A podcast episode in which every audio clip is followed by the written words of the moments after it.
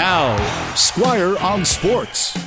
As we all know, Lightning has struck twice in a row in the Stanley Cup Finals, but can it strike three times in a row?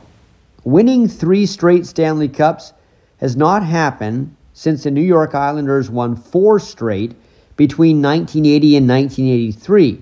Not even Wayne Gretzky's Oilers in the 80s could win three in a row. They won four in five years, but not three straight. So it's always been hard to do.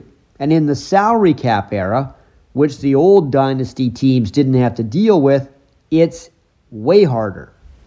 As soon as you win, players want to be paid more, and not just the stars.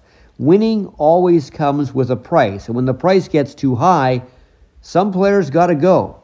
And that's the case with Tampa Bay this summer. They were able to keep last year's championship team together for the most part because of some salary cap gymnastics by keeping star forward Nikita Kucherov off the team during the regular season, rehabbing from surgery. Now, they won't be able to do that next season. Of course, once the playoffs started, Kucherov was good to go. The cap doesn't matter in the postseason. And by the way, Tampa Bay wasn't the first team to use that salary cap playoff loophole.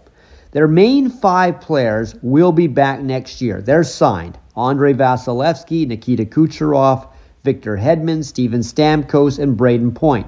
But they eat up, those five guys, about half of the salary budget. So you're going to see Tampa lose some of its support players. And in the final series with Montreal, those support players were extremely important.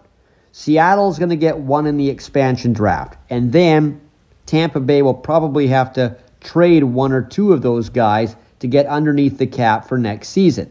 That means bringing in younger players or cheaper players or both. Now, they could still win it all next year. But if they do, their GM, Julien BriseBois, should be handed the Conn Smythe for being the most valuable guy they got.